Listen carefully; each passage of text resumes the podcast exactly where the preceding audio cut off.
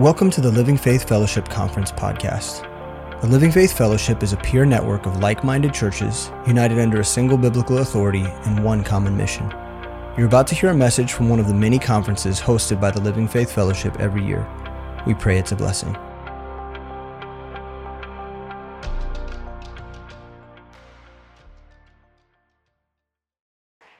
Oh, praise the Lord for God's goodness. You can have a seat. Listen, I don't want to take up a whole lot of time. We got some good things to get into, like the Word of God. But it is my distinct honor and privilege to introduce uh, our speaker who doesn't really need an introduction. Uh, if you are, uh, if you are part of our church family, man, what a change! I was just talking to somebody today uh, about the changes that have happened in our church over the last 16, 17 years. And um, we are truly debtors. And we've talked a little bit in recent weeks for our church about Mark Trotter and uh, how he came and brought discipleship, taught our church about that. But that was under the, the direction of our pastor and uh, under his leading of Pastor Joe McKeag. And so this church owes a great debt to you. Not just for that, but for 15 years of being the best shepherd that any flock could have. And I owe you a great debt. You're my father in the faith, you're my best friend. I love you. I'm excited to hear what God has to teach through you from His Word. And that's a privilege for us to be able to hear God's Word from you again. Would you come?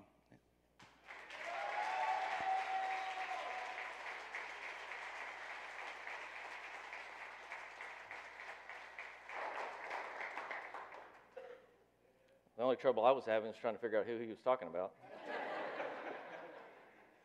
and I realized it was me, and I was really concerned. I, I, think uh, over the next four days, you can pay that debt by just listening to me, right? it's probably going to be pretty pricey for you. Uh, it is, it's great to be here, uh, and just an honor to, uh, to get to be at Oakland Heights. Hopefully, it'll last longer than it did last year, right? You know, I don't know if that's my fault or not, but uh, a day in, we, we had to call things off last year. Uh, this is the, uh, maybe we could call this the, uh, the first annual gathering celebrating the 15 days to, you know, uh, reduce the curve, flatten the curve. Yeah. Uh, man, uh, that's, that's when it all got started, right? I think it's our fault, I'm not sure. but maybe we can start another movement this year that'll impact the world, right? for a good cause. it is an honor to be here and to get to share with you. Uh, an honor that I'm undeserving of, uh, no doubt. Uh, there's a lot of you sitting out there who ought to be standing up here, could do a much better job than me, but I'm, I'm honored to be able to be here and certainly to be here at Oakland Heights. It's always a privilege to, to be with you guys and get to hang out with you and to get to spend a few days just worshiping together and, and getting reacquainted. Kind of reminds you what heaven's going to be like, right? Uh, we get to spend eternity together and no more goodbyes. I, certainly look forward to that. Callie Harbin, thank you for leading us in worship tonight. Amen. Uh, what an awesome job. Not only, not only in the quality, but, but the reminder in the message, right? Don't you love songs that just encourage your heart and strengthen your heart?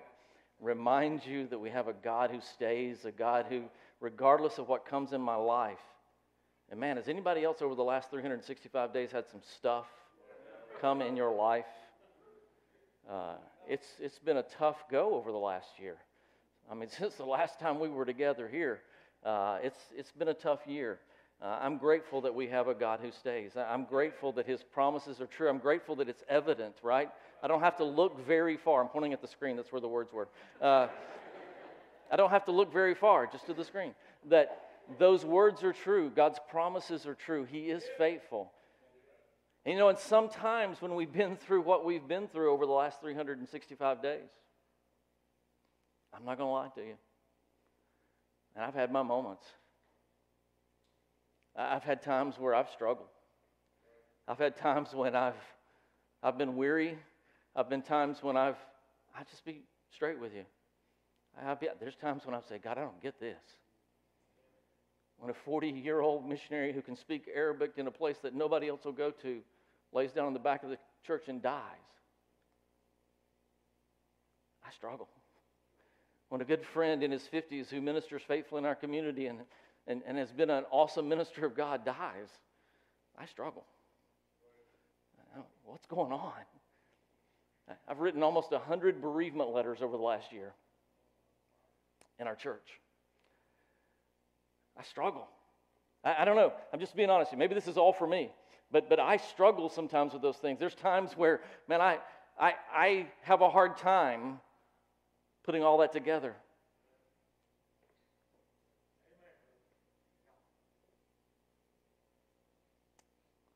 Oh, Nobody looks at a guy like Mark Trotter. I just say, I don't get it, God. I can't do that math. I don't understand how that brings you more glory. I know it does. But when we, when we go through, you know, when, when this whole deal hit last year, you know, Monday morning we realized we're over at Grand Oaks with Ray Thacker and having a great meal, and we come to the realization we are the, we are the test case for the CDC on what you should not do. right? Let's get a bunch of people together from all over the country and let's gather up real tight in one room and breathe on each other. And Alan Shelby, in his wisdom in that meeting, said, This is the great sifting of the church. This will be the great sifting of the church. And you know, at that moment, I thought, That's, probably a pretty good word. I stand here today to tell you that man has wisdom. Uh, he, what he said is true, and we've seen that happen. And you know, and if the people who are supposed to know these things know these things, I don't know, they say 20 to 40% of the church is gone. 20 to 40% of the church gone. You know, I, so when we're singing that song, He's the God who stays. My question for myself is Will I be the believer who stays? Will I be the believer who stays? He's, he's sure. He's faithful. He's not going anywhere. I can count on him. He's proven his faithfulness, just like the next song said, right? There's plenty of evidence of the faithfulness of God. Let me ask us tonight where's the, where's the evidence of the faithfulness of us? Where's the evidence of our faithfulness to that God who's been so faithful to us? And I'm not trying to be hard on us because I, I, I told you, I struggle. I, I've had a hard time. And God has, has certainly asked me those questions. And so, what I thought we would do over the next couple of days is just, is just talk a little bit about that. I, I, I was led to read Paul's letters to Timothy, and I, I, spent quite a bit of time reading through those letters. And, and you know, the thing that, that I found there was over and over again, Paul is, is he's encouraging, he's admonishing Timothy because there's so many people who have walked away from the faith. And you know, for me, it's not just the quantity of people, it's, it's who some of them are. I, never would have dreamt that, that, that walked away.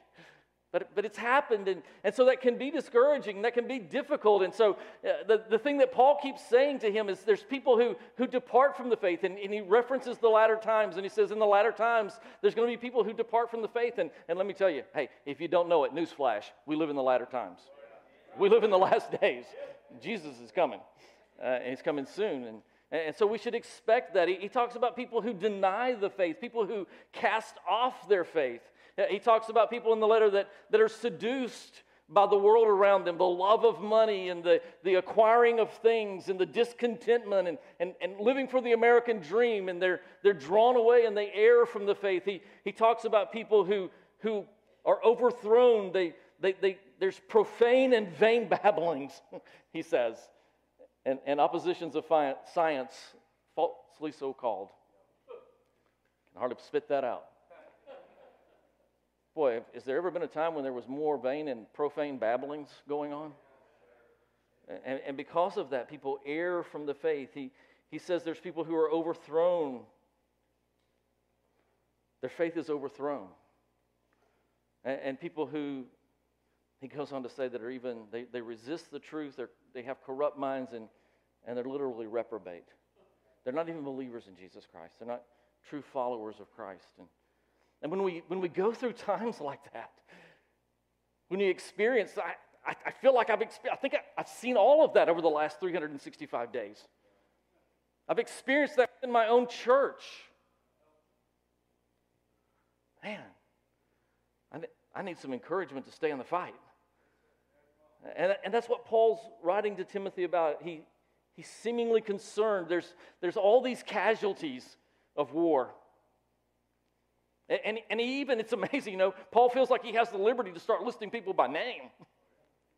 Well, we'd never get away with that today, would we? Start calling people out by name? You know, some of these people I've been thinking about while I've been talking for the last five minutes. I want to start giving you names. That wouldn't go well, would it? Paul didn't seem to care.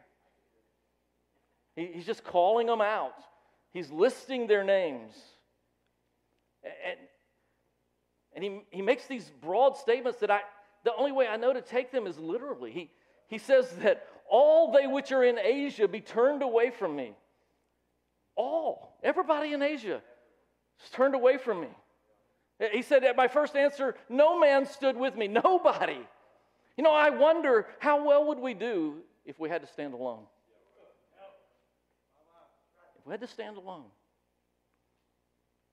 If everybody forsook the faith, how would we do? Would we keep standing? Would we keep believing? It'd be tough. But that's the admonition of the Apostle Paul. And as he writes to him, he's, he's admonishing him not to, don't neglect the gift, right? Stir up that gift that's within you. And, and, he, and he makes the point that it's the gift that was given to him at the laying on of the hands of the presbytery. And there's a lot of things that, that people suppose that to be and surmise that to be, but, but, but suffice it to say, he was, he was entrusted with ministry, the gift of the ministry. And if ministry is anything, it's evangelism and discipleship. That really is ministry. I mean, there's a lot of things we do, right? A lot of things we do that I get, I just get, I just get tired of doing, man. I guess I just get tired of the show. He's encouraging Timothy, stay in the fight. Keep those things as priorities. He, he uses, he, he, the word charge shows up, right? The word keep shows up. Hold fast, endure, remember, suffer. Whatever it takes, don't let go. Don't quit. Keep fighting. Keep going. And that's what, that's what I want to talk about out of Timothy for the next couple of days. We'll land in, in 2 Timothy tomorrow night, but for tonight we're going to be in 1 Timothy chapter 1 if you want to turn there. And, and, and what Paul talks about is that we're in a war. This thing's a fight.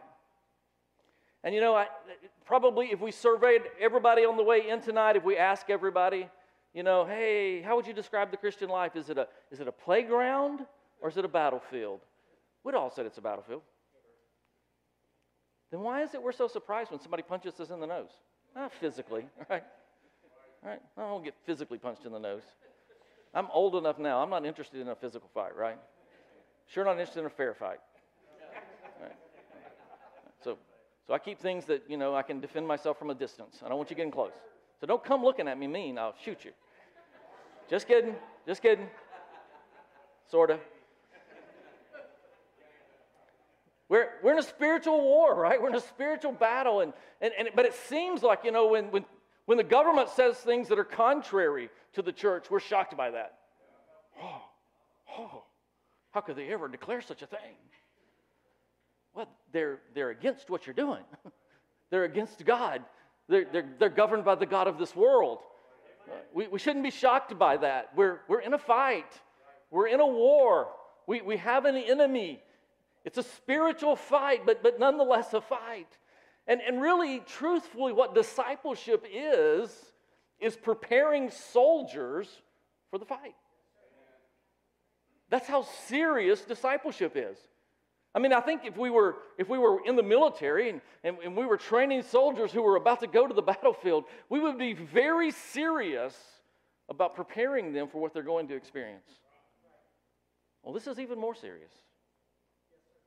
We're preparing soldiers to, to fight in this warfare. Last year, we, we talked about kind of going back through some of those things, and I, I felt this was better. But, you know, we, we, we've talked about maybe ad nauseum the, the children of Israel coming out of Egypt and they're headed to the promised land, and God didn't let them go the near way, but He made them go down into the wilderness. And, and He did that on purpose, right? He said, because he was, he was afraid that when they saw war, they would repent. If they didn't go through this process of development and growth, they, they wouldn't fight in the fight. They would repent from the warfare. When things got tough, they would back away.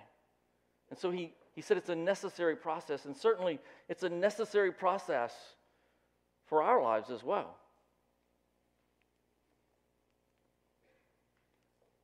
And I wonder if it'd be fair to say that we've got a 20 to 40% fallout rate because we failed to disciple. I mean, listen, don't get me wrong. I, I, know I can get in trouble talking about this crazy virus, and so I'm not going to talk about it a lot.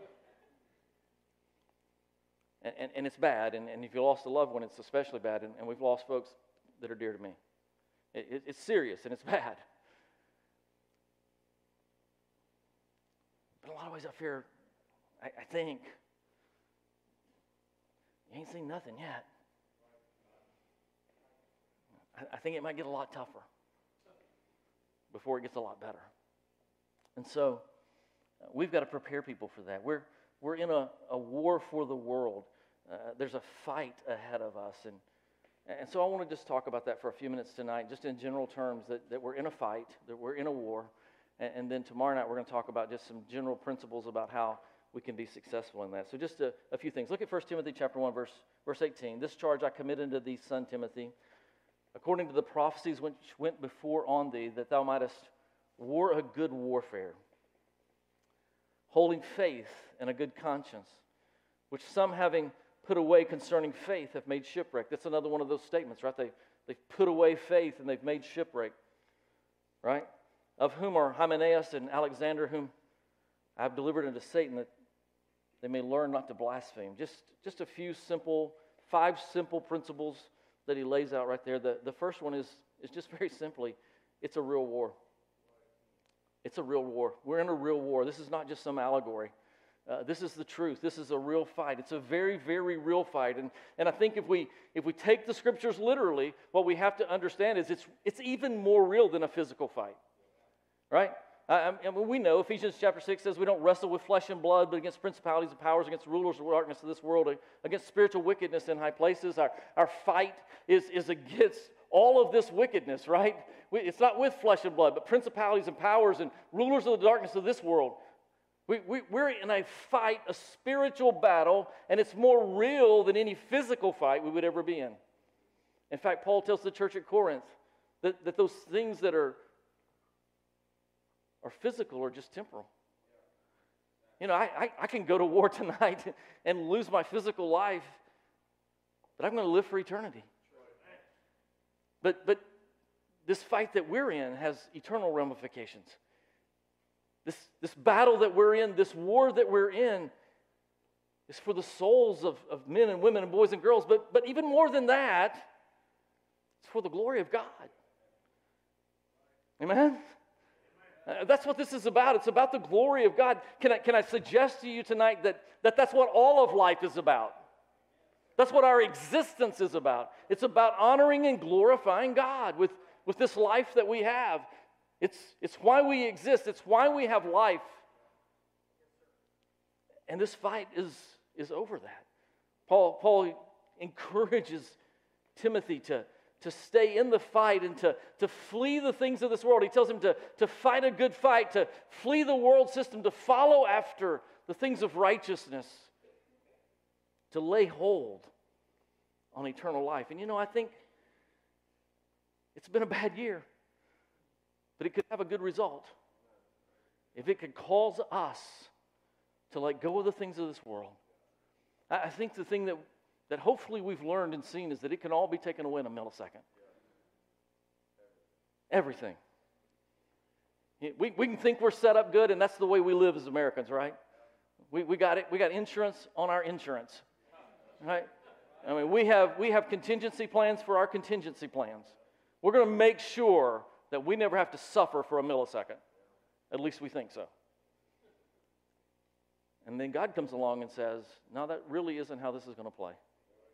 Not, not if you live godly in Christ Jesus. You're going to suffer some persecution. There's going to be some tough things that come. And so, if this whole pandemic deal could get us focused, if it could get us to the place that we would flee from the things of this world and, and seeking after wealth and material things, give up on the American dream, and follow after righteousness and godliness and faith and love and patience and meekness, if it could cause us to, to fight that fight, if we could lay hold on eternal life, the, the ideal not being laying hold on our eternal salvation, that, that's what happened when we got saved, right? Eternal life laid hold on us. And now what Paul's saying is now you lay hold on eternal life. You, you live with eternity in your eyes. Live for there and then, not for here and now. That's the admonition. That's the thing. Paul wants his son to realize that he's in a war. Because if he doesn't realize that, he's going to be a loser. Yeah, he's going to lose the fight. He's going to come out at the end having lost the fight. If you don't know you're in a fight, you're probably losing. Just, just take probably out of that sentence. I'll promise you, if you don't know you're in a fight, you're losing the fight. And Paul's concerned. We're in a war. We're in a war for the world. And every one of us, listen to me tonight, every one of us is either winning or losing. We're all either winning or losing. There's, there's a war, it's a real war. And this is kind of the second part of that. There's a right war, there's a right front on which to fight. This year, I, I will have been in quote unquote, you know, vocational ministry, getting my check at the church for 30 years. I think I need to sit down. Uh, just kidding, but I'm old. I've seen a lot of fights in church. I, I can't think of one over anything that mattered. Everybody's fighting over stupid stuff their personal preferences, their political opinions. I like this and I don't like that. Thank you. That's a good southern phrase there. I don't know who said that. Bless their heart. For you, for you northerners, that really doesn't mean bless their heart. it means much worse things. We can't say them in church, so we just say that one. Bless their heart. And here in the South, we know what that means. Oh, boy. Yeah.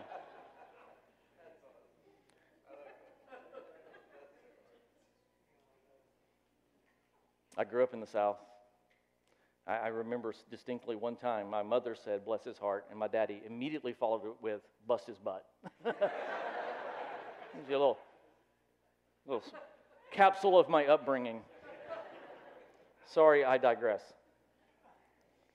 You know, most of the things that people fight over in church, it won't take but about a millisecond in heaven to realize it didn't matter. Come on. Uh, let's, let's get away from the petty stuff. Let's get away from our, our preferences and our style what we like and what we don't like. It doesn't matter. We have a mission. I mean, can you imagine a soldier showing up to fight? You know, and he, he, he doesn't like, I don't, you know, I don't think I look good in green. Does this come in, you know, mauve? Is that still is that still a color? I don't know. That may not even be a color anymore. Again, did you don't I was I'm old, don't forget. Eh, forget your preferences. Doesn't matter what you like and dislike. We got, we got to get away from consumer Christianity.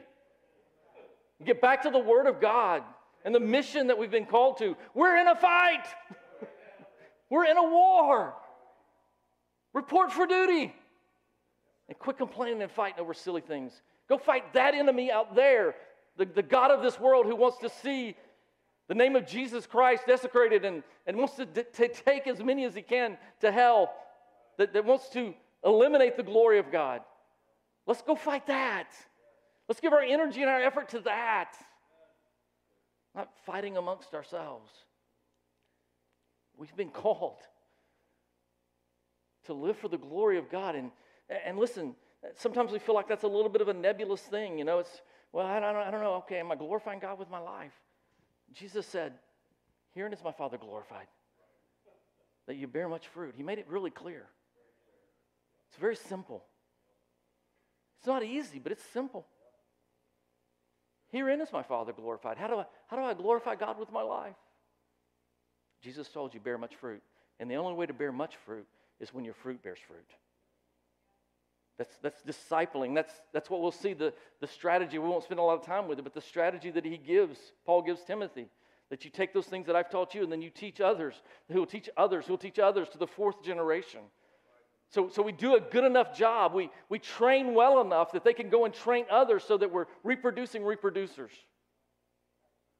And so that we can go out and, and liberate the captives, right? That's what Jay talked about this morning, going and liberating the captives. We, we need to train the men. We need to train those that are within our, our family, within our house, so that they can go and be liberators, so they can set free the captives. We're in a war. It's a real war. And in the war, there's a charge. He says, This charge I commit unto thee, son Timothy, according to the prophecies which went before on thee, that thou, that by them, that thou by them, I'll get it out, mightest war a good warfare.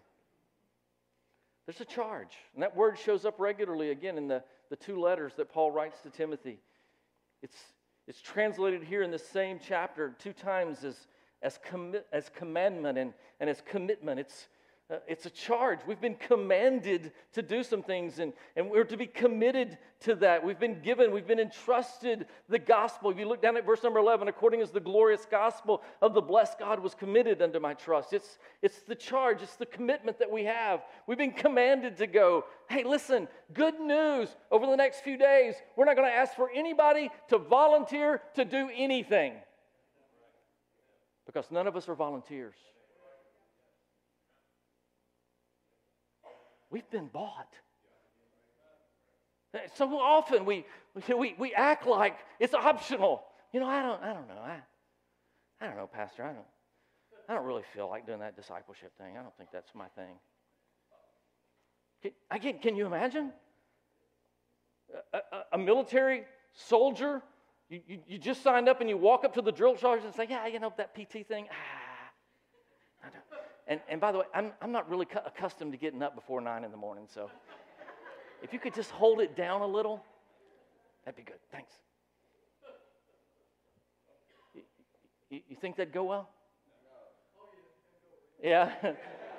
my, my brother's been there, right? He, he speaks from experience. It'd probably go well for the sergeant, but not so well for the, the enlistee, right? But somehow we, we forget that we've been bought with a price. Isn't that what Paul told the church at Corinth? and, and he says, What? I mean, you can hear the exasperation in his voice, right? What? don't, don't you know that your body is the temple of the Holy Ghost, which, you, which is in you, which you have of God? You're not your own. You've been bought with a price. Therefore, glorify God in your body and in your spirit, which are God's. We, we belong to Him. It's not an optional thing. It's not our choice. It's not what we, you know, we, we, we think we're into. You know, I'm not sure I want to. It really doesn't matter. You, you could say we're, it's not even like we've been drafted. It, it's like we're gladiators because God bought us. We belong to Him. We, we don't get to choose. So, we, we won't be asking anybody to sign up. What we will be asking for is for you to report for duty. To get back to where God's called you to be. To be a committed soldier. I'm afraid there's a lot of people who are AWOL, absent without leave. Over the last year, I'm afraid there's a lot of people who've been taken as POWs. And the enemy has used this thing, man. He's used it masterfully, hasn't he? To separate the body of Christ. You know, this is an aside, so I'll probably get in trouble with it, but it's okay. I'm, I'm a guest speaker. I can say anything I want to. It's James' fault. You know, the Bible tells us that Satan goes about how? Seeking whom he may devour. You, ever been on a safari? You, you ought to go. James will pay for it. if, you've, if you've ever been on a safari, you've ever watched a lion work, what do they do? They ease around, and I've got a video that it's an awesome video. I can't show it because people get offended. But it's, it's a warthog trying to match up with a lion. Didn't work out for the warthog. But that's what he did to this warthog. He separated him from the rest. And once he got him separated, he destroyed him. That's what Satan is doing to the body of Christ. Right? He's, he's separated us out, got us away from the herd, and he's devouring us. And we can't let that happen. And, and so if you've been a POW, or, or if you've been AWOL, it's time to report for duty. It, it's time to come back. It's time to get back in the war. We, we need everyone, right? Everybody has a critical role to play because the Holy Spirit of God lives within you. And He's given you a supernatural enablement that's important to the body of Christ, and, and that needs to be reproduced. And so we need to, we need to report for duty, recognizing who we are and where we fit in the org chart. That, that we're on the bottom of the rung and, and we're just to we're just to show up and do what God's called us to do and be faithful to Him. And so it's, it's a real war, and there's a charge in the war, and, and then there's a weapon in this warfare, right? Uh, he says, I charge, This charge I committed to thee, Timothy, son. I can't read tonight. This charge I commit unto thee, son Timothy, according to the prophecies which went before on thee, that thou by them mightest war a good warfare. Jay talked about this morning that Abraham has these men and, and, and he, he's trained them and he arms them and he sends them out to deliver the captives. That, that, there's, there's, a, there's a warfare that's going on, and, and, and we have a charge to be a, a part of that, and, and we have a weapon. And the weapon that we have is, is the prophecies, it's the Word of God. God's called us to deliver the captives, and the weapon that we have in order to do that is, is the Word of God. I love the Old Testament story in Ezra, Ezra chapter 6. The children of Israel have come out of the captivity and they've gone back, and God's directed them to rebuild the city of Jerusalem, to build God's house, right? And, and they, for 14 years, have, have ceased to do that. They, boy, they went AWOL for a minute, right? 14 years. You might be here tonight, and in 14 years, you've not led anybody to Christ or discipled anybody. Can I lovingly say, let me say it this way. it's more loving if I say it this way. If that's me, I'm no better than them. They've been out building their own house. They've been doing their own thing, right? That's, that's what we, we, we learn from the scriptures, right? They, they built their own house and they let God's house lie waste. And Ezra shows up with the word of God. And what the Bible tells us in Ezra chapter 6, I won't take time to read it all, they, they prospered through the prophesying of Haggai. Right? Haggai comes and he calls them out and, and, and he, he, he brings them back to the mission. And, ultimately, what it tells us down in verse number 15 that the house is finished. They respond to that. They, they prosper through the prophesying of the word of God. They, they had been AWOL or, or maybe even deserters, but when the word of God is spoken, they respond to the word of God. And what God is doing with Timothy is he's calling him out. He's, he's, he's calling him out by the word of God, and he's calling us out by the word of God. That we would war a good warfare, that we would get involved in this conflict. The, the reason that we, we put such an emphasis on discipleship in the Living Faith Fellowship, the reason that we have this conference is to remind ourselves the importance of all of us learning how to use the weapon that we have the Word of God. it, it is incredibly powerful.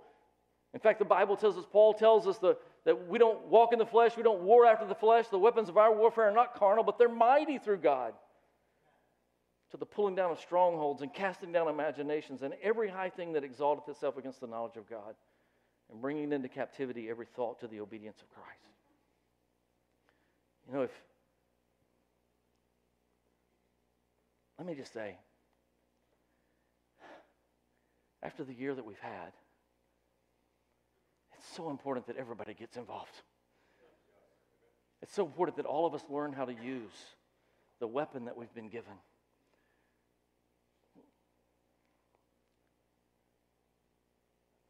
I'm going to say I, I don't imagine that we have any idea how many people have been taken captive, how many people have imaginations and high things and all these things going on in their heads. How many people are dealing with depression and they're despondent and their lives are a wreck? We've got the answers. We have a powerful, a mighty weapon. They don't need Freudian psychology. They need somebody who knows how to handle this mighty weapon.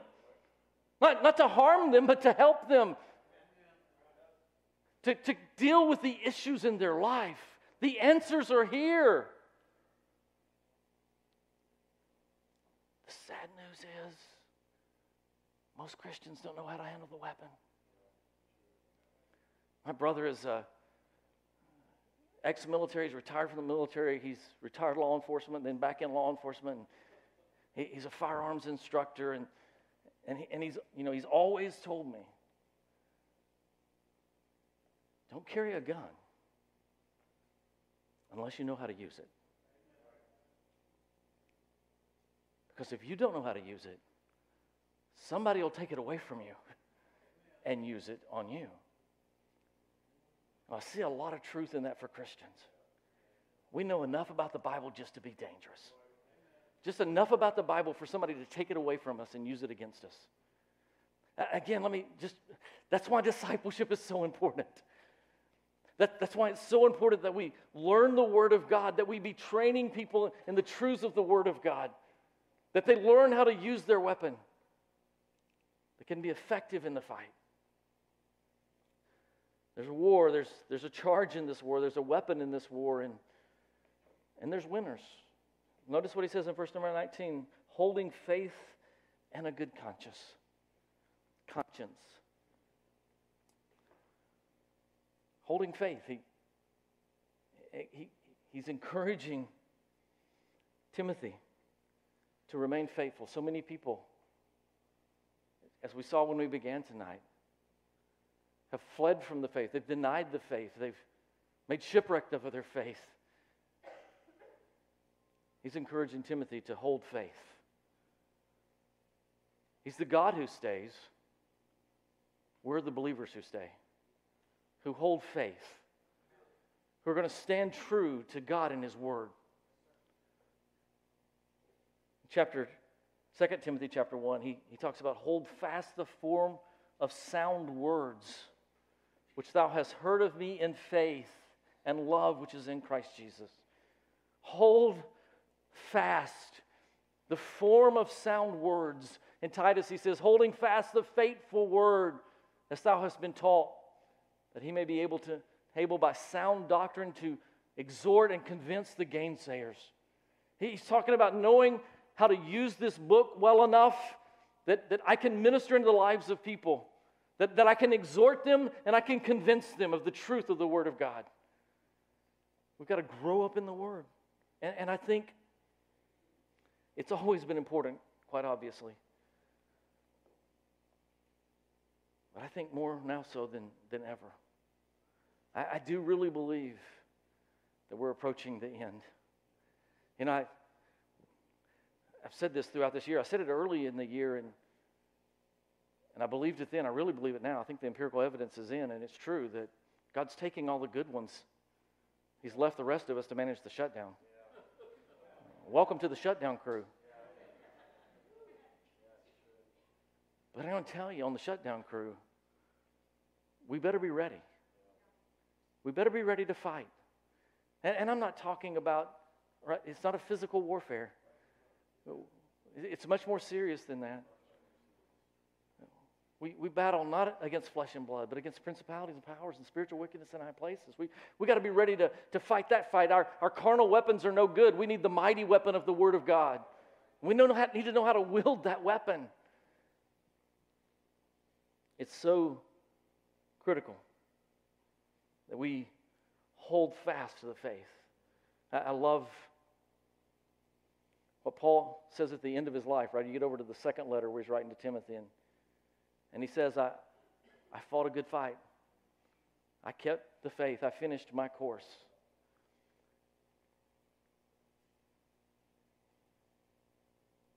Last, last year, Pastor Mark spoke for our men's conference for the churches over in Alabama. And, and he was closing the time out. He, he spent some time in 2 Timothy chapter 4, verse number 7, and, and talked about that a good fight. He said the only good fight is the fight that you're winning, right? You know, you, you never described anything as a good fight that you lost. It's only a good fight if we're winning. Paul won the fight. He fought a good fight. He finished his course. It's a fight, it's my course. God has a course for your life. And He intends for us to finish. He, he kept the faith. The faith's the same for all of us. Standing true for the faith of the Word of God. Our survival depends upon how well we're able to handle the weapon. That's the reason that we're here. It's the reason that we emphasize discipleship.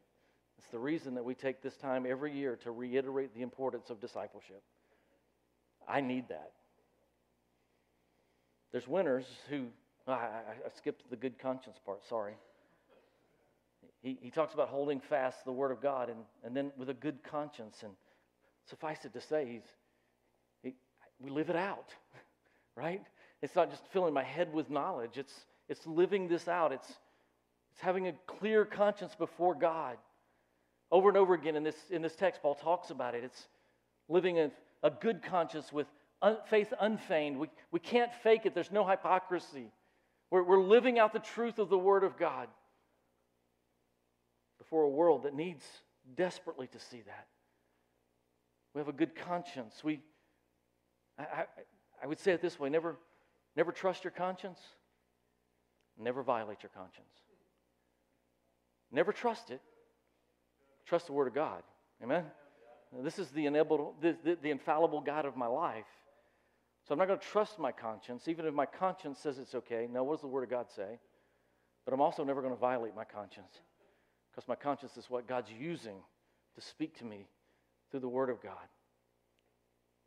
He, he warns, Paul warns Timothy about the times in which we live. Now, speak of the Spirit expressed in chapter 4, verses 1 and 2. I think these are on the screen. Then the latter times some shall depart from the faith, giving heed to seducing spirits and doctrines of devils, speaking lies and hypocrisy, having their conscience seared with a hot iron. And I know, oh, Joe, Joe, we're the living faith fellowship. That could never happen to us. I think some of us could testify to the fact that we've seen it happen to others who were of us, but they are no longer.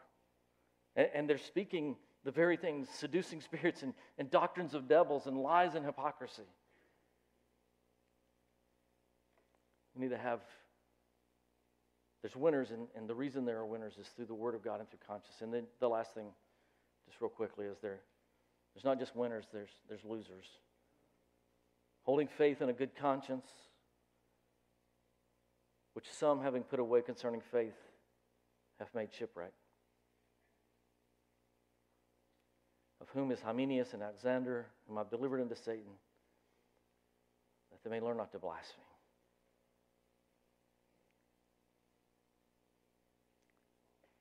I don't, I don't know what all of eternity is going to look like. But I think it's safe to say you don't want your name recorded like that for all of eternity. You, don't want called out like that. Again, Paul seems to be okay with, with calling names. There's, there's losers in the fight. Again, I, one of the things that Pastor Mark reiterated to us so many times, and it seemed like always when he spoke, somehow the, the judgment seat of Christ would come up. And living in light of the judgment seat of Christ. And listen, it's there where it will be revealed. Who are the winners and who are the losers? Some are going to suffer loss and some are going to receive a reward. And I, when I think about that day, when I think about standing before the Lord Jesus Christ, and I think about seeing him as he is, and seeing myself as I really am, when I understand what he really did for me, and I realize how little I did for him. That does concern me.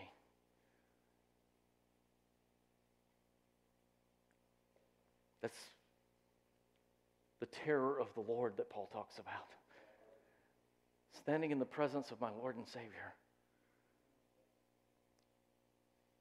You ever, this, this is infinitely smaller. Most of the husbands in the room can identify some occasion in your life and you're exchanging gifts, and whomever you're exchanging gifts with, with did something really nice for you, and you stopped by the convenience store on the way home. Right? Every male in the room connects right there, right? Remember how bad you felt? You remember what a slug you felt like? Well, multiply that by a billion. And you're standing in the presence of the Lord Jesus Christ, who took the wrath of God on your behalf. What have I done with what He gave me? I don't want to be a loser on that day. I want to be a winner. How about you? We're at war. It's going on right now tonight. It's very real. It's happening in this very moment.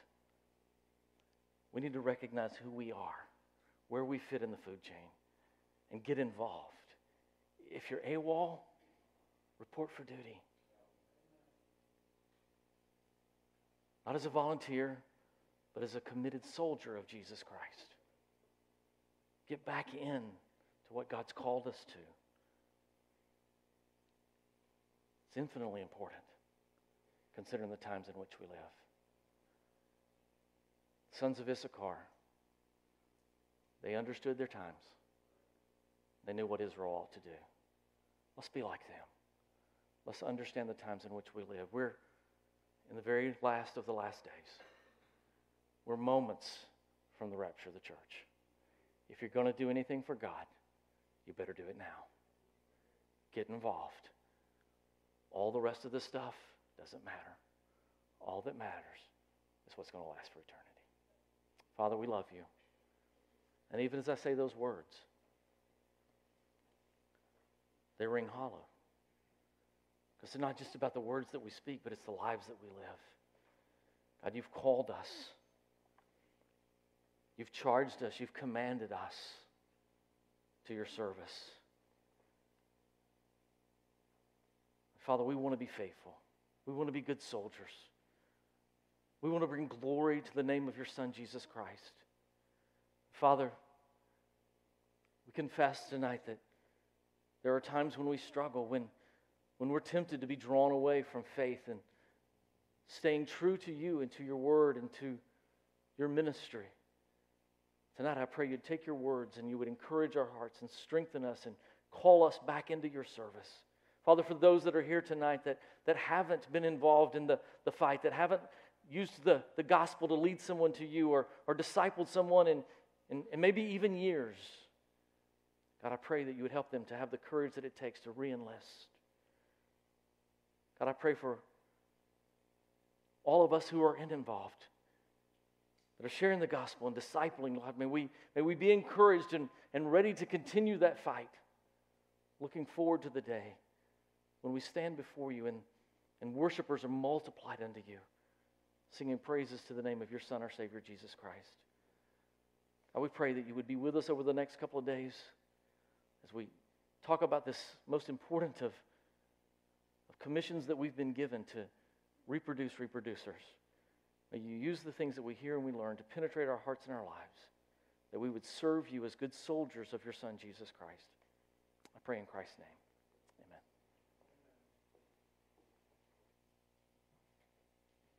Wow. Man. Yeah, what a good start, right? Praise the Lord. Are you in the battle? Man, can I just read to you? I don't want to add anything to that. You know, just what pastors do.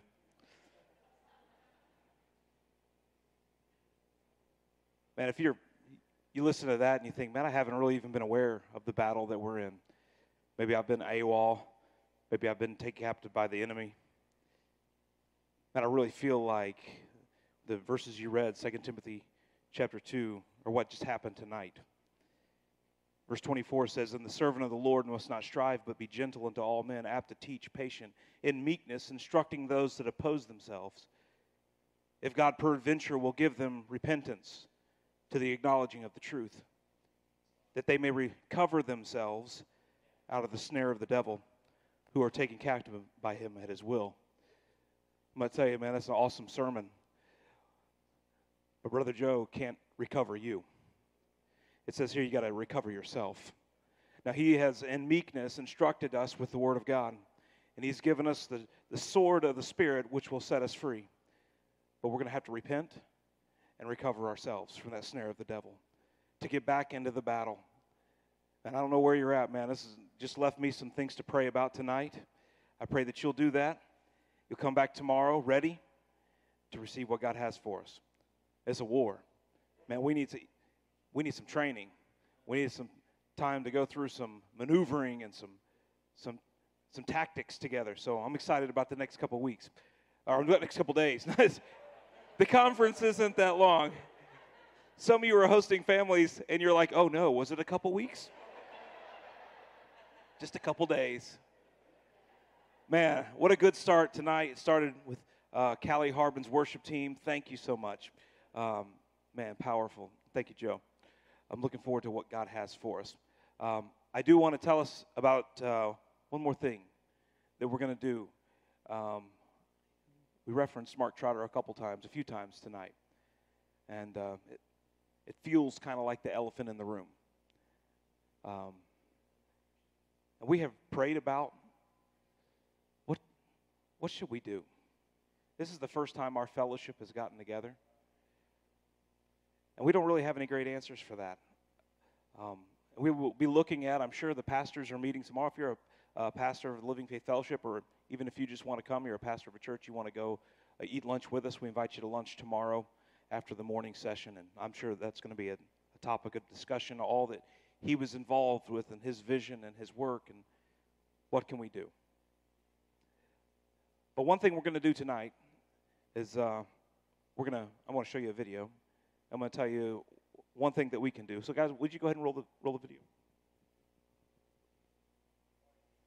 In Luke chapter 14 and verse 25, uh, Luke says, And there went great multitudes with him. And let me just say here that for most people in the ministry in the last days, that's the goal. To have great multitudes fill our buildings every Sunday. Uh, having great multitudes equals success. But it becomes obvious that great multitudes wasn't how Jesus measured success. Because what Luke says here in verse 25 after that is he's got these great multitudes that are back here. It says, and he he turned. So do you see what Luke is saying here? You, can you see it in your mind? He, he, he's, he's walking, and here's all these throngs of people behind him, and all of a sudden he says, Hold up. And he turns around, and Luke says, And he turned and said unto them, Verse 26 If any man come to me and hate not his father and mother and wife and children and brethren and sisters. Yea, his own life also. He cannot be my disciple. And, and, do you see it? Jesus says here the same basic thing that Naomi said to Ruth and Oprah. he, he, Orpah, for the record, and, and he says, Hey, do you realize that by becoming my true disciple, that it's going to impact every relationship in your life, including the relationship that you have with yourself. And Jesus says, so uh, listen, you need to count the cost of whether you think a relationship with me is more important than every other relationship in your life, and again, including the relationship that you have with yourself. And in verse 27, he adds, And whosoever doth not bear his cross and come after me cannot be my disciple. And again, it's no different than what Naomi said to Ruth and Orpah. What Jesus says here is do you realize that by following me, it's going to mean that you have to be willing to sacrifice everything you've arranged in your life to bring you happiness and comfort? And again, I want to say, yo, salvation is a free gift. Hallelujah to you. But Jesus wants to make sure all of us that have gathered this week to talk about discipleship, that we understand that there is a cost to discipleship.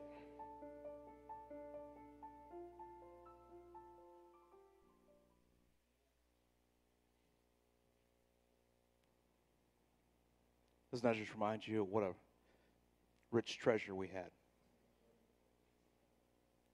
I, I feel kind of like, um, and I don't want to um, bring down the war analogy to something as petty as sports, but sometimes when there's when victory is imminent and you know you've won the game, the coach starts bringing to the sidelines those star players.